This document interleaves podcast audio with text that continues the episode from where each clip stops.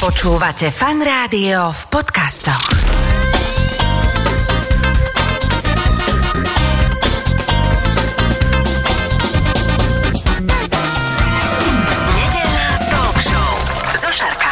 Počúvate fan rádio nedelnú talk show. V tejto chvíli už u mňa v štúdiu sedí môj dnešný host v rámci nedelnej talk show uh, Nikoleta Šalmíková. Ahoj, vitaj. Ahojte. Tak povedz mi, prosím ťa, predsa len ty, že ako by si zhrnula svoju prácu, že čo robíš? Viem, že školíš baristov, to je jasné, ale eh, robíš lektorku, ale čo všetko vlastne robí človek, keď sa venuje tak káve naplno ako ty? Tak áno, keď sa povie káva, tak eh, veľa ľudí si predstaví, že sa stlačí nejaký gombiček na kávovare a nejaká hnedá tekutina mi vytečie. Tak to mám doma. Áno, tak toto majú viacerí doma, ale za to hnedou tekutinou sa skrýva naozaj eh, neskutočné množstvo tvrdej práce od farmára, pestovateľov kávy cez pražarov až po samotných baristov, takže mojou hlavnou náplňou práce je hlavne priblížiť bežným ľuďom, ale aj baristom a momentálne aj deťom v materských škôlkach tú prácu baristov a baristiky a prácu za kvalitnou a chutnou zdravou šálkou kávy. Takže všetko o tom, ako sa dostať ku zdravej šálke kávy. Tak čo je vlastne za tou kávou? Čo je prvé? Kávovník. Hej, kávovník, že kde sa pestuje kávovník? Čo to je vlastne za, je to strom, je to krík, uh, ako chutí to ovocie? Vôbec kto na to prišiel, že toto sa ide celé nejako práži. Takže najprv začneme týmto a potom sa dostaneme k tým baristom. Vieš čo, v prvom rade za tým musí byť láska. Láska nielen k povolaniu barista, ale aj láska vo všeobecnosti k tomu poslaniu pestovať kávu, pretože tak ako si povedal, áno, káva začína na kávovníkovej plantáži v kávovníkovej škôlke, kde ako malá sadenica cca rok trvá, kým vôbec vyklíči na nejaký 30 cm rastlinku ktorá je potom vlastne presadená na veľký kávovník, na veľkú kávovníkovú plantáž, kde cca po troch až 5 rokoch ten eh, reálne pestovateľ zbiera prvú úrodu a môže z tej úrody mať aj nejaký ten zisk.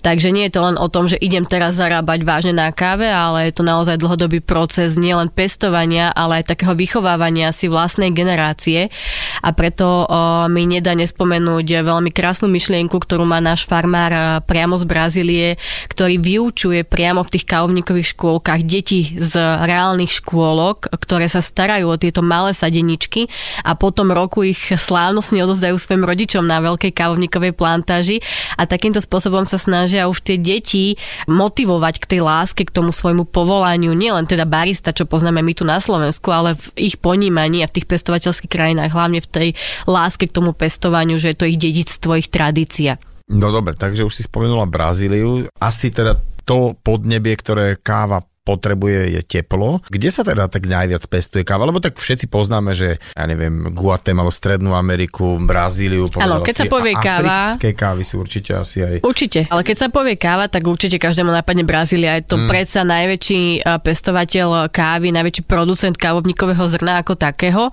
ale málo kto vie, že sú to možno aj také netradičné krajiny ako Austrália, Havaj, Karibík. Keď sa na to pozrieme z geografického hľadiska, mm. tak je to hlavne Stredná, Južná Amerika, Východná, Západná Ázia, kompletne celá Afrika, tak ako si ty povedal, či už je to nejaká Etiópia, Rwanda a tak ďalej. No a všetky tieto krajiny majú spoločné hlavne to, že to podnebie, nie sú tam také strašné rozdiely medzi dňom a nocou teplotné, takisto aj medzi ročnými obdobiami, tak ako máme my tu na Slovensku, pretože kávovníky naozaj potrebujú veľmi teple, tak ako si to povedal, podnebie okolo tých 15 do tých 35 stupňov Celzia. Ako náhle klesne teplota pod tých 15-10 stupňov, už to môže byť ohrozujúce pre ten kávovník ako taký a môže vlastne strácať listy, môže zamrznúť koreňový systém a tak ďalej. Čiže už nemusí mať takú úrodnosť, ako by ten farmár potreboval a chcel. No, rozprávame sa o káve. Ja som teda kávu videl na vlastné oči, ako rastie. Sú to také malé bobulky. E, Keď som tam bol ja e, na tej plantáži, tak ešte boli také zelené, ale vraj potom idú do červená. Ako ich vlastne voláme? Kávovníkové čerešne, po Kávovníkové správnosti, čerešne áno. dokonca. A že to chutí aj samotné. Že... Tak e, káva je reálne ovocie, to už učíme aj tie detičky v materských škôlkach, lebo pochádza teda z ovocia, z tej kávovníkovej čerešne a kávovník ako taký je ovocná drevina. Hej? Čiže keď sa povie, že káva je ovocie, tak vlastne neklameme. No a neboli by Slováci Slovakmi, keby nechceli z toho aj niečo vypáliť. No dobre, ale tak ale počkaj, tak je, že teraz, uh, keď to je dozreté, môžeš jesť, že to Áno, chutí? áno, ako je to veľmi, veľmi sladké, oveľa sladšie ako naša slovenská čerešňa, Fakt? ale chuťovo, alebo teda na pocit je to také mierne nepríjemné komplikované, lebo vlastne zloženie tej čerešne vo vnútri je tzv. slis, alebo taká museláž na kávovníkovom zrne, ktorý je ešte vlastne v takom ochrannom obale v pergamene. A ono, keď si to dáte do úst, tak je to naozaj také mierne sliské a klské, ale veľmi, veľmi sladké. A čo je naozaj zaujímavá vec je to, že tak ako máte rôzne odrody pri víne, tak eh, káva ima naozaj nespočetne veľa nielen druhov, ale aj samotných odrôd jednotlivých druhov. A už na tej kávovníkovej čerešne, keď si dáte rôzne odrody, cítite uh, rôznorodosť mm. uh, a rôznu intenzitu tej sladkosti. Dobre, a tak robí sa z toho aj nejaký možno čo viem, lekvár, alebo ešte takéto, že zavaraninka a potom ešte máme aj, aj e, na kavičku, či ani nie veľmi. Lekvár ani tak nie, ale už uh, od pradávna, vlastne od toho 9. storočia, ten kávovník je využitý celá tá rastlina, ako ju poznáme, pretože z tých kávovníkových šupiek a teda z tých kávovníkových čerešní sa robí kaskara. Možno to aj poznajú poslucháči v rôznych gastronomických prevádzkach, to ponúka ako čaj z kaskary. Je to vlastne okay. čaj, výluch, e, teplý čajík z týchto šupiek kávovníkovej čerešne. A už aj to obsahuje kofeín, že už aj tiež to také povzbudivé, také vš- ako káva? Celá rastlina obsahuje kofeín, mm-hmm. ale uh, podľa najnovších výskumov, ktoré sme si dali rozbi- robiť, tie rozbory, tak tá šupa alebo tá čerešňa obsahuje najmenšie množstvo kofeínu. Uh, vychádza to nejakých 10 mg na 100 ml, čiže je to cca 5 až 6 krát menej ako v jednej šálke kvalitne pripraveného espressa. Uh-huh. A teraz si spomenula nejaké storočie, tak ešte sa vrátime a potom veľmi rýchlo preskočíme do súčasnosti,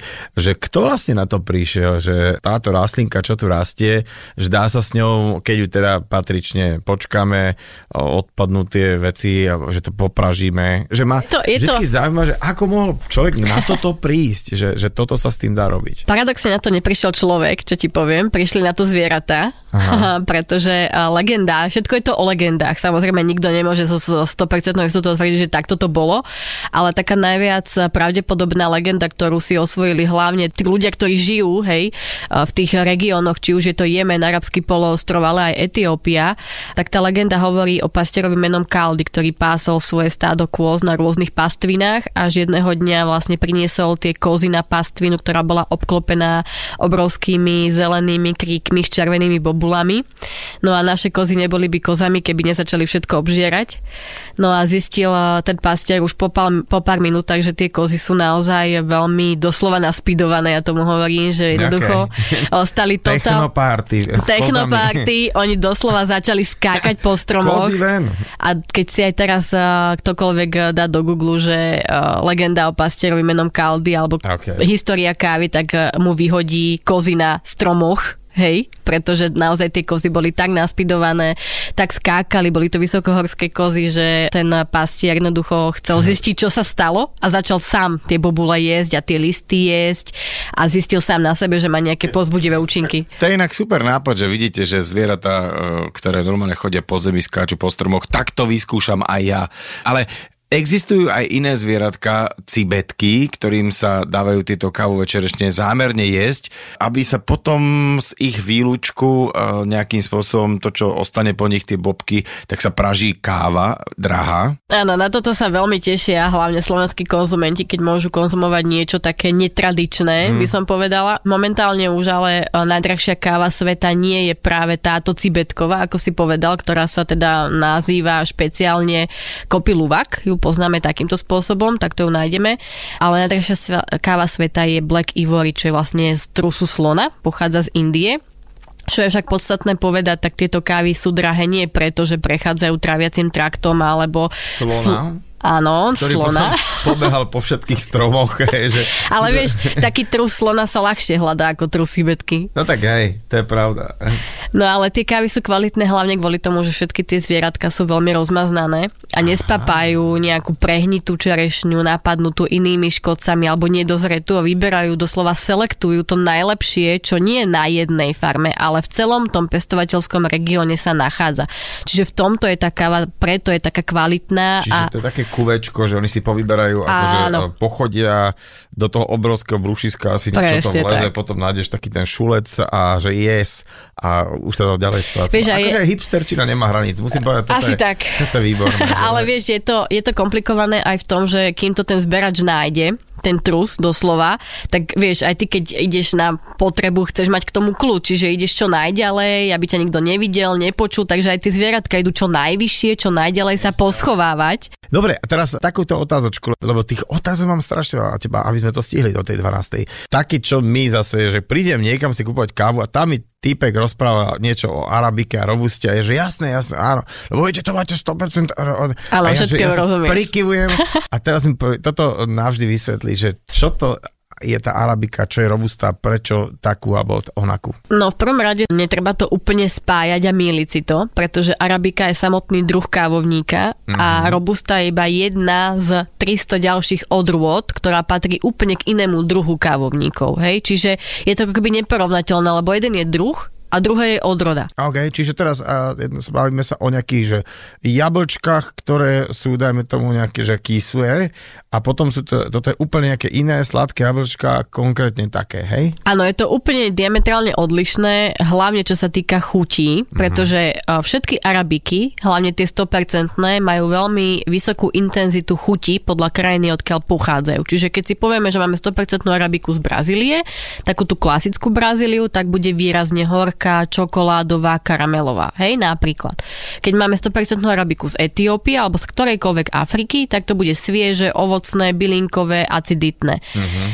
Nemá však e, táto arabika vysoký podiel olejov. To znamená, že keď si dáme espresso zo 100% arabiky, tak tá kréma toho espressa je taká slabšia, menšia a čo sa týka plnosti kávy v ústach, tak sa nám veľmi rýchlo stráti tá káva v ústach. Mm-hmm. Hej? Preto sa robia tieto blendy, čo si aj ty povedal, že arabika s robustou, lebo robusta tým, že pochádza z kávovníka kanefora, to možno málo kto vie, to je ďalší druh kávovníka. Tak ako, ako je arabika, tak je kanefora. Tak, arabika má okolo 800 odrôd a kanefora ich má okolo 300. A jednou z tých odrôd je aj konkrétna odroda robusta. Mm. Hej.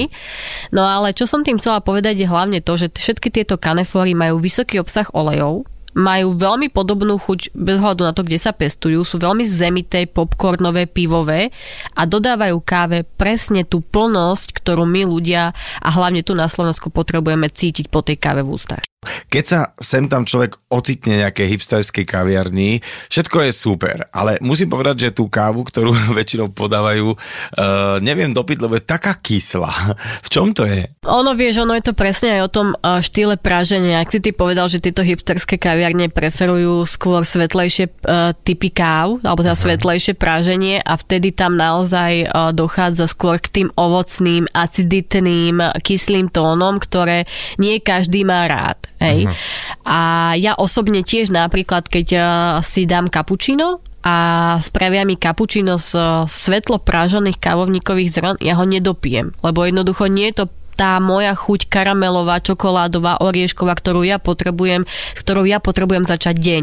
Okay. Takže ono aj uh, nielen o tom, ako sa káva pestuje, kto ju pestuje a ako ju prečo ju pestuje, ale už aj samotný pražiak by mal vedieť určiť ten spôsob praženia pre svojho koncového zákazníka a netreba ako keby hipsterčiť, že len tá 100% arabika svetlo praženia je najlepšia, pretože nemusí chutiť každému.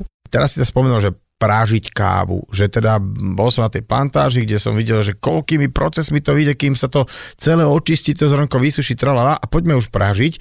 A čo je dôležité na tom prážení, lebo veľakrát sa to kupuje už zvonka akože upražené, už to sem príde, ale kopec na Slovensku pražiarov je, a to sa mi strašne páči, že uh, na Orave pražia kávu, alebo hoci kde, a, ale čo, mne to fakt chutilo, že to len chcem povedať, že to sa dovezie také ešte súrové, hej? Surové, surové zelené uh-huh. zrno, áno, to, to, čo ty hovoríš, že sa vozí už upražené kávovníkové zrno, toto bol trend talianských káv, ktoré všetci poznáme a teda a mnohí to aj obľúbujú a Taliani to najlepšie vedia v rámci svojej klientely a v rámci uh-huh. svojich obyvateľov a keďže mali dopyt Dobre, aj od Slovákov. Ale, ale oni si ju pražili, to je oni si ju, áno, oni Aha. si ju upražia a vlastne dovezú to pod nejakou značkou SEM, áno, ale keď sa bavíme o takých tradičných naozaj z nových slovenských pražiarov, ktorí sú tu nie že rok, dva, ale povedzme, že aj 20 rokov, uh-huh. tak reálne naozaj nakupujú zelené kávovníkové zrná, či už cez komerčné sklady, ale vyberajú si vysoko kvalitné výberové zrná,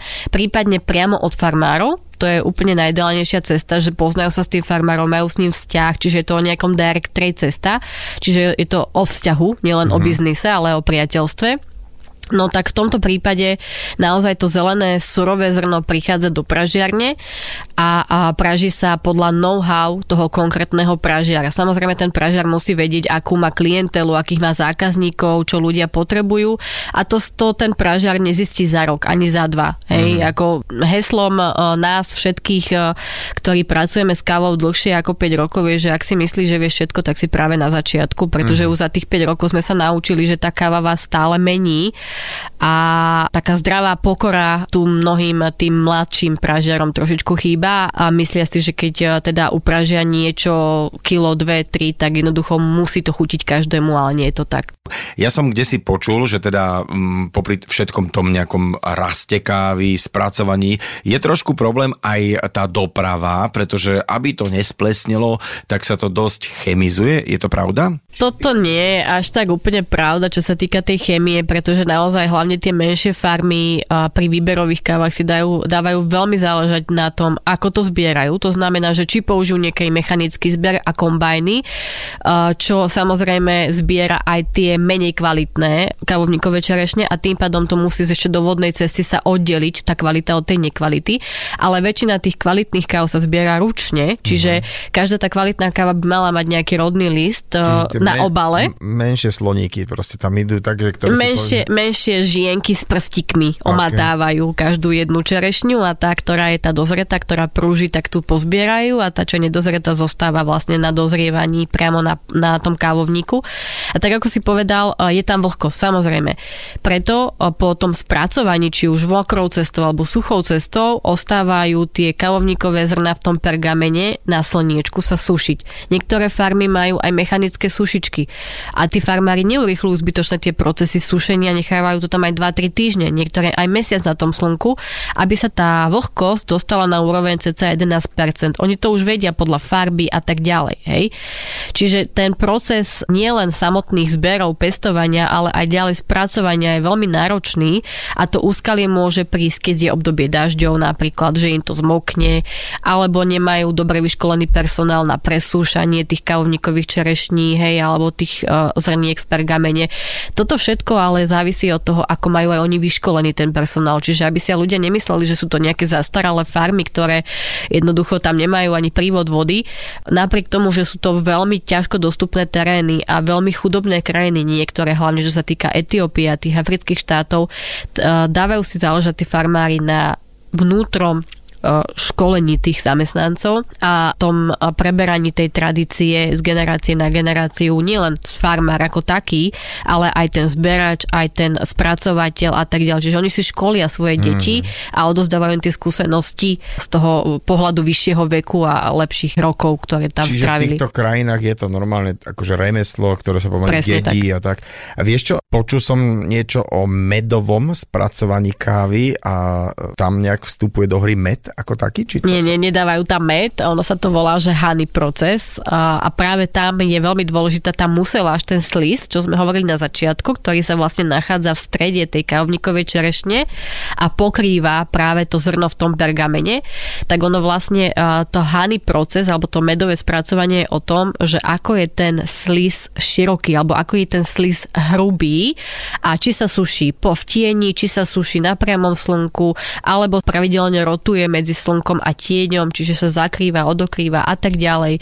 Tam sú rôzne typy ešte hany procesu medového spracovania a tým, že farmári dávajú naozaj prízvuk alebo teda tú dôležitosť na tú hrúbku toho slizu a jemné prečeslávanie toho slizu, tak eh, následne tá káva získava taký naozaj veľmi sladký medový nádych. Teraz taká otázka, na ktorú odpoveď asi už tuším, bude sa týkať mletia kávy, čiže mám si, ak mám rád kávu dobrú, uh, kupovať kávu už pomletú, alebo radšej zrnkovú, ktorú si doma pomeliem. Určite e, je dobre si čerstvo pomlieť kávovníkové uh-huh. zrno predtým, ako ho idem pripravovať, e, alebo čerstvo nasypať do stroja. Nemá to ani reálne to zrno, keď je že upražené, nasypané v tom stroji, či už automate alebo kdekoľvek, ale e, sypať to tam čerstvo, pretože káva, keď sa vlastne pomelie, tak stráca vše, veškeré aromatické a chuťové vlastnosti cca po 20 minútach. Uh-huh. Čiže po 20 minútach, keď máme pomletú kávu, tak cítime skôr len takú zafarbenú horkú vodu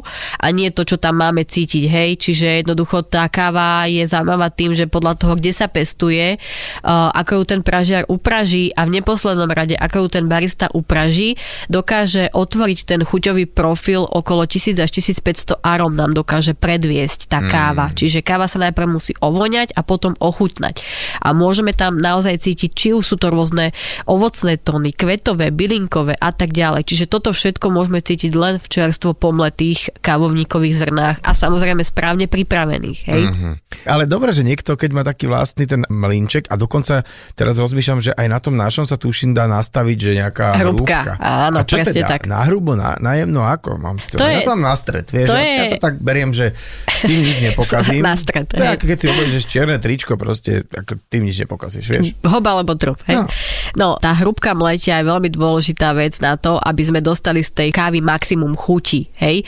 Tá hrúbka uh, by nám mala dokázať to, že keď si pripravujem kvalitné espresso, čo je základ kávovej kultúry nielen na Slovensku, ale vlastne v celom svete, tak to espresso by malo mať 20 až 30 ml za čas extrakcie 20 až 30 sekúnd, čiže z toho kávaru mi to musí tiec 20 až 30 sekúnd a musí mi z tých 20 až 30 ml. Tá hrubka alebo tá konzistencia mletia by mala byť veľmi podobná polohrubej múke. Čím hrubšie to je, čiže cukor, kryštálový alebo soľ, tým viacej tá voda preteká mi cez tú kávu, čiže mám len taký slabý kávový výluch, bez chutí, bez krémy a tak ďalej. A zase naopak, keď mám tú hrúbku podobnú kakau alebo veľmi e, jemnej hladkej múke, tak mi lepí tú kávu. Hej? Mm. Čiže mi prepaluje ten objem, mám veľmi málinko tej kávy e, v tej šálke, mám to zhorené a preto je dobré sa naučiť pracovať s tým linčekom, prispôsobovať si tú hrúbku mletia, nie ku konkrétnej káve ako takej, ale aj k rôznym odrodám, ktoré si na tom mlinčeku mením, lebo každá Čo káva takže, dokáže čiže, chutiť čiže, inak. Dobre, tak tým pádom, že kúpim si uh, kávičku a zoberiem si stopky a skúsim si povedať, že OK, túto 30 mm mi išlo tak pol minútky, tak som dobre, hej? Samozrejme, profesionálni baristi to robia tak, ako si povedal, stopky, odmerky, váhy a ideme. Pre bežného konzumenta stačí, keď naozaj tá káva mi chutí, má krásnu bohatú krému, lieskovo rieškovú, bez pre prepálených čiernych okrajov a mám z nej radosť. Ja som si tu na teba pripravil také rôzne veci, čo sa chcem opýtať. Pozri sa, našiel som takéto výrazy, čo sa týka prípravy kávy. Dva anglické výrazy, cold brew a cold drip. Čo sú to za kávy? Obidve majú spoločnú vec a je to to, že sú to studené kávy. Alebo keď káva na studeno, ale nie e, štýlom, že niekto ju zabudol na bare a vychladla. Okay. Ale v obidvoch prípadoch sa používa lat, alebo teda chladnička. Pri cold brew je to hlavne o chlade, čiže nemusí tam byť použitý lat. Je to akákoľvek metóda prípravy kávy, či už cez French press alebo cez V60. Ale čo sa chladí? Teda tá... Chladí sa ako káva. káva. To znamená, že zalejete si... horúca, hej? Nie, zalejete si k hrubšie pomleté kávovníkové zrna studenou vodou uh-huh. a dávate to do chladu cca na nejakých 24, 48 až 72 hodín podľa toho, Ale aká opäť je to káva a čo z nej chcete dostať. No a tam vlastne je to ten cold brew. Robí sa to aj na rôzne miešané drinky, robí sa to takisto aj samostatne sa to dá vypiť. keď si chcem dať kávičku, tak dva dní predtým si musím spomenúť, hej? Akože... Áno, ale robí sa to vo väčších množstvách, takže jasne, to môžeš jasne. popíjať zase potom niekoľko dní. Okay, okay. No a ten cold drip, to je zase úplne úplne iná forma prípravy, pretože to už tam sa používa ľad, kedy samovolným topením ľadu sa vlastne prekvapkáva káva. Čiže je to ako keby káva na studeno pomocou ľadu. Teda. Dobre, klasické espresso, hej, tak popíšme si taký postup, asi postup e, ovládame v hlave, ale ako ho urobiť dobre, aby teda, už, už som počul, 30 sekúnd, 30 uh, ml, že tedy, to je hrúbka toho zrna, Áno, ale čiže to má veľmi... asi aj viacej premených. Tak určite to má viacej premeny. V prvom rade kvalitná káva, kvalitné kávnikové zrna správne upražené, správne pomleté, potom samozrejme teplota vody, takisto voda ako taká, hej, podiel TD, zlátok a tak ďalej. Čiže to sú už také veľmi, by som povedala, chemicko-laboratórne veci, ktoré profesionálni baristi riešia, ale pre bežného konzumenta naozaj stačí to, keď má dobre nastavenú hrubku mletia, má dobrú vodu, čiže má nejakú filtráciu na vodu, že tam nepoužíva studničnú vodu na to espresso, hej, ale naozaj mm-hmm. je to mhm. nejaká filtrovaná voda. Takisto dodrží teplotu vody, aby to nebolo nad 94 stupňov Celzia a pod 88 stupňov Celzia. V tom... A to jak ja zistím, keď to stlačím, vieš, play a už sa t- No teče. pri tých automatoch eh, by sa to malo dať nastaviť reálne v nastavení. Okay. Pri veľkých pákových kávovaroch sa to takisto nastavuje vo boileri, ako keby kávovaru, mm. ale takisto to musí vedieť ten barista, pretože nie len eh, záhada to, ako si nastaviť mlínček, ale aj ako reálne tú kávu pripraviť od samotného nasypania si do páky, do čistej páky, od samotného tampovania, teda utlačenia až po celkovú hygienu počas prípravy kávy, ale takisto aj hygienu samotného kávovaru. Lebo veľakrát sa nám deje aj to, že ľudia povedia, že tá káva není dobrá, lebo je taká zatuchnutá, že dali ste nám starú kávu a potom rozoberieme ten stroj a zistíme, že tam je dvojročná pleseň. Čiže pravidelne si čistiť, aj keď mám doma taký ten, že mm, plejkavar, akože sem tam ho vyčistiť, alebo teda, aby tam vnútri neboli nejaké také, že usadeniny, ktoré Áno, tieto automatické, hej, tieto automatické kávary to väčšinou majú samé, že Aha. vlastne začnú blíkať ako veľší stromček a, a vyčistíme, ale pri pákových kávaroch je to naozaj hlavne v prevádzkach potrebné každý jeden deň a každý jeden deň s chémiou, aby naozaj sa tie kávové oleje doslova vyplavili eh, z tých trubiek a z toho všetkého, aby tam naozaj nezostali a potom nepôsobili zatuchnuto v rámci mhm. nejakých mm. ďalších druhov káv. Už sme sa o všeličom rozprávali, tak napríklad poďme na French press. Čo je to French press? Je to iné, ako keď si pripravuje človek espresso? Áno, je to úplne iná príprava kávy, pretože keď sa povie espresso, tak všetci si predstavíme kávovar, či už profesionálny Aha. alebo automatický. Ale keď sa povie French press, tak eh, ja sa vrátim k tomu tvojmu turku, že eh, ja tomu hovorím, že nie je turek ako turek, pretože ten turek, ktorý my poznáme ako zalievanú kávu, hej, reálne neexistuje turek. Turecká mm. džezva je trikrát prevárané najemno pomleté kávovníkové zrno s kardamonom, so škoricou, rituál, mm. naozaj, či už sú to uh, nejaké turecké štáty, prípadne Grécko a tak ďalej, Srbsko, hej, Chorvátsko, poznáme to. No ale čo sa týka tej zalievanej kávy, tak práve ten French press nám spôsobí to, že tá zalievaná káva môže byť pripravená chutne a zdravo. Hneď vysvetlím prečo každý, keď si doma spraví zalievanú kávu, 90% ľudí na ňu zabudne, lebo ju to zaleje, ide sa popri tom osprchovať, dá si rannú hygienu a potom to kopne do seba, lebo to zalial 100 stupňovou vodou, tak si to musí nechať vychladnúť, hej. A potom zrazu zistí, že fú, jak mi je ťažko z tej kávy, mám kyselinu, je mi zlé, nechcem už ďalšiu. A to je práve v dôsledku toho, že zalieval tú zalievanú kávu vysokou teplotou vody, čiže prepálil tie oleje a nechal tam doslova ten poslovenský kávový loger luhovať celé 4, 5, 10 minút, kým si robil tú rannú hygienu. No tak aj viac. To taká káva, aj viac, to kým sa to že... vychladne, vieš. Jo, však vy tu máte tú kávičku, že, že poďte sem a už, už, už to tam bolo 12 Hej. minút. A ešte stále horúce, však prečo No nie? a tam sa vyluhovali okrem tých dobrých látok aj tie nežiaduce, uh-huh. ktoré nám spôsobujú to, že máme kyselinu z kávy. Hej, uh-huh. úplne najbežnejšia vec, ktorú človek má z kávy, že mu je zlé a páli ho záha to je práve s tou zlou prípravou. A práve tento French press teda uh, dovolí tomu človeku si po doluhovaní zatlačiť ten loger dole a preliať si to do samostatnej šálky, bez toho logru ako takého. A to sme videli, to sú také tie, taká obyčajná taká pumpička. Taká, áno, áno, väčšinou sa to inak predáva, že to je pomocka na čaj. Hej, hej, hej, a to je pritom na kávu. A počúvaj, tak teraz na teba vyťahnem také, že koťogo. pamätáš si to? Pamätám si to, pamätám si to, vyučujeme Koťogo, to samozrejme. Ja pravdu, že na to niektorí prisahajú. Že proste... Moka kanvica, áno, ja tomu hovorím, že to je doslova aj taká domáca náhrada espressa. Aha. A už len tým, ako to vyzerá, hej, keď si to rozoberiete, tak v strede máte presne to kruhové sitko, takisto ako máte vlastne sito v páke. A dá, používa sa tam podobne pomleté kávovníkové zrno ako pri esprese, je takisto dobré ho mierne utlačiť. Čo však robia chybu ľudia je v tom, že keď to dajú na ten sporák, a začne tá káva z hora vytekať, tak to tam nechajú, že však nech dovyteká. Ale v tom momente sa začína už prepalovať, lebo už mm-hmm. je tam silný potlak. Takže ak má naozaj niekto rád koťogo, ale stále má pocit, že to je horká káva, tak e, odporúčam si po začatí vyvierania si tej kávy z toho koťoga v tej vrchnej časti e, cca po minútke to hneď odložiť a ten potlak dovyviera tú kávu tak, ako chceme mať. A Nez, nezhorí nám to. Bavíme sa o tom teda, že káva je obľúbený nápoj na celom svete, pochádza to z Latinskej Ameriky, no a v takej severnej, konkrétne teda v Spojených štátoch, ale aj Kanade, tam keď si štandardne dáš kávu, tak dostaneš trojdecový a niekedy aj politrový pohár niečoho takého nedočierneho, teplého. Áno, oni sú tam veľmi zvyknutí. Nebola som síce v Amerike, ale poznáme to asi všetci, hlavne z tých rôznych amerických kultových seriálov, nemusím to ani spomínať, lebo naozaj to fiči stále tu na Slovensku, tak Američania vo všeobecnosti majú radi skôr tie filtrované, prekvapkávané kávy, lebo to radi popíjajú vo veľa tých bistrách, ich máte aj kvázi za polovičné ceny. A dolievajú ti hlavne, vieš. Stále ich dolievajú, keď ti nedolievajú, tak to nie je dobrá reštaurácia. Že čo, kde som to bol?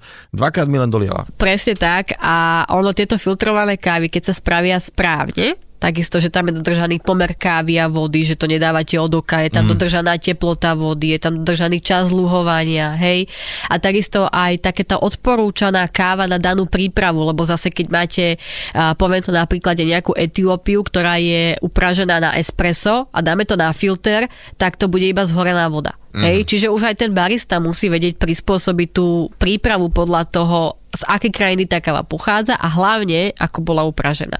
Takže dobrá filtrovaná káva je super. Každá káva, ktorá je kávou a teda z pravých kávovníkových zrn a nenahrádzajú instantný prášok je super. Tak, a teraz ideme na to, že uh, zatiaľ sme mali iba kávu ká, s kávou, nič viac, ale teraz ľudia do toho šťaličo uh, pchajú, ale veď to je v poriadku, keď to tak niekomu chutí. Tak prvá vec, čo niektorí ľudia do kávy pchajú, to je mimo môj pochop, ale je, ok, berem, je cukor, ale potom sú také veci, ty si sama povedala, že, že kapučínko na ráno, že musí byť. Áno, ale... ja nezačínam deň inak ako kapučínom. No a to, to znamená, že asi to mlieko ako také a s kávou sa bratá už veľmi dlho, ale sú také rôzne spôsoby, že laté a a tak, tak, tak poďme na to. Latte je len mlieko, to ťa hneď opravím. Si ja, povedal, že ťa te budem dneska opravovať. Opravuj tak... ma, že ja som rád. Tako latečko, vieš, si musíš latečko a oni tam dajú a teraz ti tam aj nakreslia všetké vecičky k tomu, aby to také napenené. Áno, to sa volá latte art, lebo je to umenie mliekom, mm. alebo teda mliečnou penou. Čo je však podstatné povedať je to, že existuje strašne veľa mýtov a strašne veľa článkov, ktoré hovoria, že káva a mlieko je smrť. Hej, uh-huh. že proste nepite to a naozaj aj tí rôzni fajnšmekri nevedia pochopiť ľudí, ak si to aj ty povedal, že jak si môžeš dať do kávy mlieko, jak si môžeš dať do kávy cukor. No ale presne to je o tom, že profesionálne cuppingy alebo aj profesionáli, keď degustujú rôzne odrody káv, vždy si tie dané odrody degustujú aj s teplým, správne spedeným mliekom alebo štipkou cukru. A je to dôležité hlavne z toho hľadiska, že správne spenené teplé podotýka mlieko nám doplní chuť kávy, takisto ako aj cukor. Lebo bežný konzument cíti v káve čo? Horkosť alebo aciditu, áno? Mm necítiš tam melódy, alebo grepy, alebo čokoládu. Väčšinou je to len o tej horkosti a o tej acidite. Ale ak si tam dáme štipku toho teplého mlieka, tak zrazu sa mi tá káva premení na horkú čokoládu hej, alebo na ten karamel, alebo na tie oriešky, podľa toho, odkiaľ tá káva pochádza. Čiže nie je hamba dať si do kávy mlieko, alebo trošku cukru. To je ako to solou, alebo aj s cukrom, že hovorí, že otvárajú chute. Presne tak. Všeobecne pri akýmkoľvek pokrmoch, tak to platí teda aj s tou kávou, že uh, nie že precukriť, ale tam štipka cukru. Štipka cukru, presne okay. tak, štipka cukru, aby sa nám otvoril profil mm. tej mhm. kávy. Určite nie mlieko studené, lebo to spôsobuje smrť, ale nie nám, ale tej konkrétnej káve, pretože mm. studené mlieko tým, že studené pridá sa do teplej kávy, tak samozrejme sa všetky tie chuťové a aromatické látky zabijú. Mm. No a takisto smotana by do kávy určite nemala ísť, pretože smotana je tuková vec, ktorá svojim tukom a vlastnou chuťou nám stiahne veškeré tie chute tej danej Takže kávy. smotanky, sm, sm, viete, trošku smotany poprosím. tak, Áno, pokiaľ ale... to tomu človeku chutí, akože OK, ale barista by to určite nikdy nemal spraviť automaticky.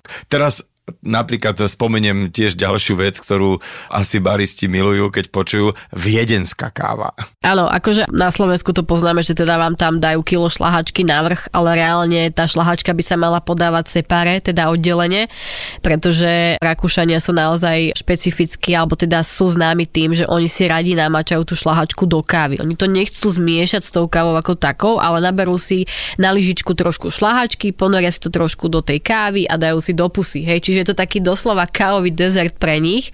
No ale teda tu na Slovensku to väčšinou poznáme tak, že tá šlahačka je už na tej káve, do kopca hey. ešte s nejakým dobrým toppingom a ide.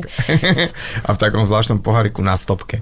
Áno, bez, bez uška najlepšie. Bez, jasné. Dobre, poďme na také možno otázky, ktoré som si to len tak vypichol, že bezkofeínová káva. Niekedy mám také, že a už je 5 hodín večer, už by som si nemal dávať uh, normálnu kávu, ale chuť je, tak si dám, že bezkofeínová káva a je to naozaj bezkofeínová káva? Alebo, že... Nie, každá bezkofeínová káva obsahuje do 3% kofeínu. A to je veľa či málo? To je dosť, malinko, Čiže pretože nič, to akože to je, to je nič, to je nič, ale naozaj netreba úplne sa pozerať na to, že mal som veľa kávy, radšej si tam bezkofeinovú, alebo som tehotná, som dojčiaca matka, dám si bezkofeinovú kávu. Treba počúvať svoje vlastné telo. Hej, mm. pokiaľ mi telo dovolí a všetko je v poriadku, zdravo pripravená káva vám neublíži. Pokiaľ máte nejakú intoleranciu na kofeín, ste srdciari alebo vidíte sami na sebe, že to je zlé, tak samozrejme tá bezkofeínová káva je fajn, ak je za opäť správne pripravená, nie je to v tých eh, taštičkách, v tých pogoch, lebo tam je väčšinou instantná tá bezkofeínová káva, čiže zase nejaký chemicky opracovaný prášok a tak ďalej. Čiže aj tá bezkofeínová káva dokáže chutiť dobre, pokiaľ je z čerstvo upražených kávovníkových zrn, čerstvo pomleta. Dobre, tak aby si mi jednu neflákla hneď takto, takže nejdem sa ťa pýtať ani na žiadne kapsule, ani uh, kávičku v kapsuliach, lebo tu sme potom asi v inej nejakej... Uh... Nie, akože my určite ne, nikdy nedehonestujeme. Pokiaľ niekto má doma kapsulový stroj a pije kapsulovú kávu a, a chutí mu to, v poriadku, je to fajn. Dôležité je ale uvedomiť si jednu základnú vec, že či tým pitím tej kávy, ktorú teraz ja teda preferujem alebo mám rád, niekomu pomáham. Pri najmenšom nepomáham svojmu zdraviu pretože mm-hmm. väčšina tých kapsulových káv je naplnená opäť instantným práškom alebo teda instantnou kávou, kávovým nápojom, ktorý vlastne absolútne nemá nič spoločné s kávou, nie je tam reálna chuť kávy, je to taký sladký nápoj, ktorý naozaj sa pripravuje najčastejšie tou chemickou cestou a hlavne treba si to prepočítať vždy aj ekonomicky. Ono síce máme tam nejaký kapsulový stroj, ktorý má teraz vyšiel do 100 eur, ale keď si prepočítam moje poročné náklady na jednu kapsulu alebo na balík kapsul, tak nakoniec zistím, že za ten mesiac som mohol mať úplne v pohode nejaký dobrý automatický kávovár a kvalitné zrnkové kávy od lokálnych pražiarov. Čiže je to ja aj o tom. že niekedy to, mne to príde ako celkom riešenie, keď ideš niekde, máš chatu, kde teda prídeš raz za čas a hlavne um, potom naozaj nevieš tú kávu nejak akože tam uchovávať nejak kvalitne. Ty sa pozráš na mňa, že á, ani to tak není, ale, Nie, vieš čo? ale vieš, naozaj, že niekedy je to tak, že máš to tam, prídeš, hodíš si to a rýchla, rýchla kávička. Áno. Ako si povedal, nedehonestujeme, ale keď sa dá, tak si dávame Treba kávu. zase podporiť lokálne prevádzky. Pokiaľ yep. idem niekam do lesa, alebo do Tatier, alebo kamkoľvek a nechcem so sebou brať e, nejaké kávovary, treba naozaj si vygoogliť alebo vyhľadať dobré kaviarne v okolí, dobré reštaurácie a podporiť lokálne prevádzky. Samozrejme káva je taký uh, stimulant, má teda stimulujúce účinky a teda hlavný stimulant v, v káve je kofeín. A poďme na to, že uh, koľko je OK vypiť denne kávy? Z tohto hľadiska lekárskeho sa určite ani vyjadrovať e, nebudem, pretože nemám na to kompetencie ani školu. A, ale z toho takého ľudského hľadiska je určite to, čo som povedala, dôležité všímať si vlastný organizmus. Ak mi to organizmus dovolí a poznám sa, tak e, kľudne viem si dať e, kávu aj o 8 večer. Tak ako si povedal, ja pijem 12 káv denne, úplne v pohode, či už sú to kapučina, espressa, ristreta, keď máme profesionálne degustácie, tak je to aj cez 20 káv hej, úplne v pohode. A dôležité je ale uvedomiť si, čo moje telo znesie a hlavne popri tej káve veľa, veľa piť. Lebo tým, že káva dehydruje hej, a odvodňuje, tým, že doplňate pravidelné tekutiny čistej vody, tak vám sa vlastne ten kofeín rýchlejšie vyplaví z tela, lepšie sa vstrebe v tom tele a tak ďalej. Čiže treba si len všímať ľudské telo, vlastné ľudské telo a prispôsobovať tomu aj podiel kofeínu a teda podiel káv. A teda keď som taký človek, ktorý niekam príde a mám chuť na kávičku a vidím, že tam teda vyrábajú, ako rozpoznám, daj mi nejaký také, že, že rýchle a snadno v pieti bodech v češtine, že ako teda takým voľným okom amatér e, vie rozpoznať, že aj, aj, aj, tu asi radšej nie, alebo teda, že tu by to mohlo byť dobre, že ako takto na to? No, e, ja mám také tri základné body, ktoré som si vytvorila a zatiaľ fungujú. A tým prvým, keď vojdete do prevádzky, tak si všimnete čo? V prvom rade si všimneš personál. Pokiaľ je ten personál milý, usmievavý, pekne vás privíta, je dobre naladený, tak viete, že ho tá práca baví, je tam s radosťou a všetko, čo pripraví, pripraví s radosťou a mm. ak sa aj stane nejaká chyba, tak mu to odpustíte, lebo vás privítal veľmi milo, je tam príjemná atmosféra. Čiže vrátime sa na začiatok, ak si hovorila, že, že tie korienky, uh, tie detičky s tou láskou uh, presádzajú, takže tak. aby v tom, na tom konci bola opäť taká tá fakt, že tá milota, tá Že chcem, láska, baví ma tá práca a nie som tu za trest. Vieš čo, teraz si mi normálne, teraz sa mi tu zjavil taký obláčik Petri Sečkárovej, s ktorou som sa raz rozprával, baba, ktorá vyhrala zo párka také, že najlepšie čapuje pivo, predstav si baba, hej. A ona mi presne povedala takú vetu, že, že toľko ľudí sa zúčastní na tom procese a ty to na konci môžeš totálne veľmi rýchlo ano, pokaziť. Presne. Vieš, takže to je o tom, hej, že človek. Áno, a presne takisto povedal, ono to pivo je fajn, ale čo sa týka tej kávy, tá káva sa pije na každom kontinente, každú hodinu rodinu, pijú proste naozaj veľa, veľa populácie a presne ten barista je najčastejším dôvodom, prečo nám tá káva nechutí. Hmm. Hej. To je, to je ten problém, ktorý sa tu snažíme riešiť eh, nielen na Slovensku práve týmito školeniami. No a ten človek, pokiaľ nerobí tú prácu s láskou, tak tá nechuť sa prenesie aj do konkrétneho toho výrobku. Už mi to dáva význam. A tú prečo, produktu. prečo tam už som si dal, už si nikdy nekúpim kávu, kde som ti spomínal. Ale počkaj, vieš čo, ešte uh, povedz mi to, ty si povedal tri veci, takže tri, prvá áno. človek. Prvá, personál. Druhá, keď už sa teda cez ten personál dostanete k okolo kávovaru, prejdete okolo baru, tak si všímate hygienu. Pokiaľ je na tríske zaschnuté mlieko spred dvoch dní alebo aj spred hodiny, tak určite tá káva tam nebude dobrá, lebo základ je hygiena. Hmm. Nie len samotného pracoviska a prevádzky. Čo to už tak tušíš, ako to bude aj vnútri v tak, tom presne tak. A tretia vec, keď už teda úspešne si sadnete a otvoríte nápojový lístok, pokiaľ sa tam nachádza pikolo a preso, teda nesprávne pomenovania kávy, tak si môžete byť istí, že nie ste v prevádzke, kde ovládajú základy baristiky, pretože základ baristiky je hlavne espresso, ristretto, lungo a teda to správne názvoslovie, správne pomenovanie. Tak e, taká posledná možno, že témička, že ako to je e, na Slovensku s tou úrovňou prípravy, teda hlavne kávy, ako to ty vidíš? Ja pracujem e, s kávou už skoro viac ako 10 rokov, už to bude 11. rok a za toto obdobie naozaj vidím, že ani nie tak prevádzky, ale ľudia konečne si začali pýtať kvalitu a vyhľadávať kvalitu v tých prevádzkach a uvedomujú si, že naozaj tá gastronomia bude kvalitná len vtedy, keď my ako bežní ľudia budeme tú kvalitu vyžadovať.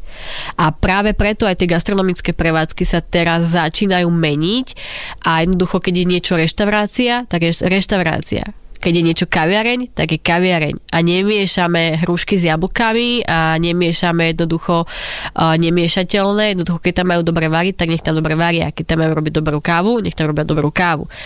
A toto je to pekné, že naozaj sa dostávame do popredia v rámci tej komunikácie a už aj zákazník sa nebojí povedať niečo čašníkovi alebo baristovi a zase naopak. Mm-hmm. Hej, lebo vola kedy aj ja, keď ja teda mám študovanú hotelovú akadémiu a boli sme v prevádzkach, tak vždy nám hovorili náš zákazník, náš pán. Hej, nesmieš mu protirečiť, nesmieš mu nikdy oponovať, ale jednoducho, keď sa slušne, s pokorou s tým zákazníkom začnete rozprávať a začnete mu nejakým spôsobom humorným ukazovať tú lepšiu cestu a lepšie svetlo v rámci tej gastronómie, tak aj ten zákazník sa začne vrácať do tej prevádzky nie kvôli tomu, čo ste mu dali na stôl, ale kvôli tomu, že ste ho niečo naučili a že ste doslova ten zážitok z tej gastronómie mu priniesli ako keby na tanieri. Nielen v rámci toho jedla, ale aj v rámci vlastnej osobnosti.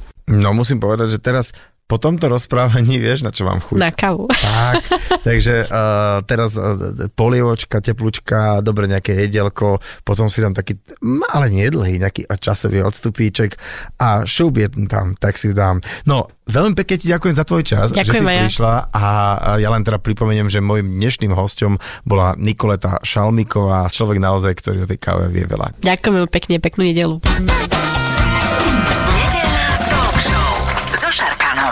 Talk show so Šarkanom v premiére každú nedeľu od 10. do 12. vo Fan Rádiu.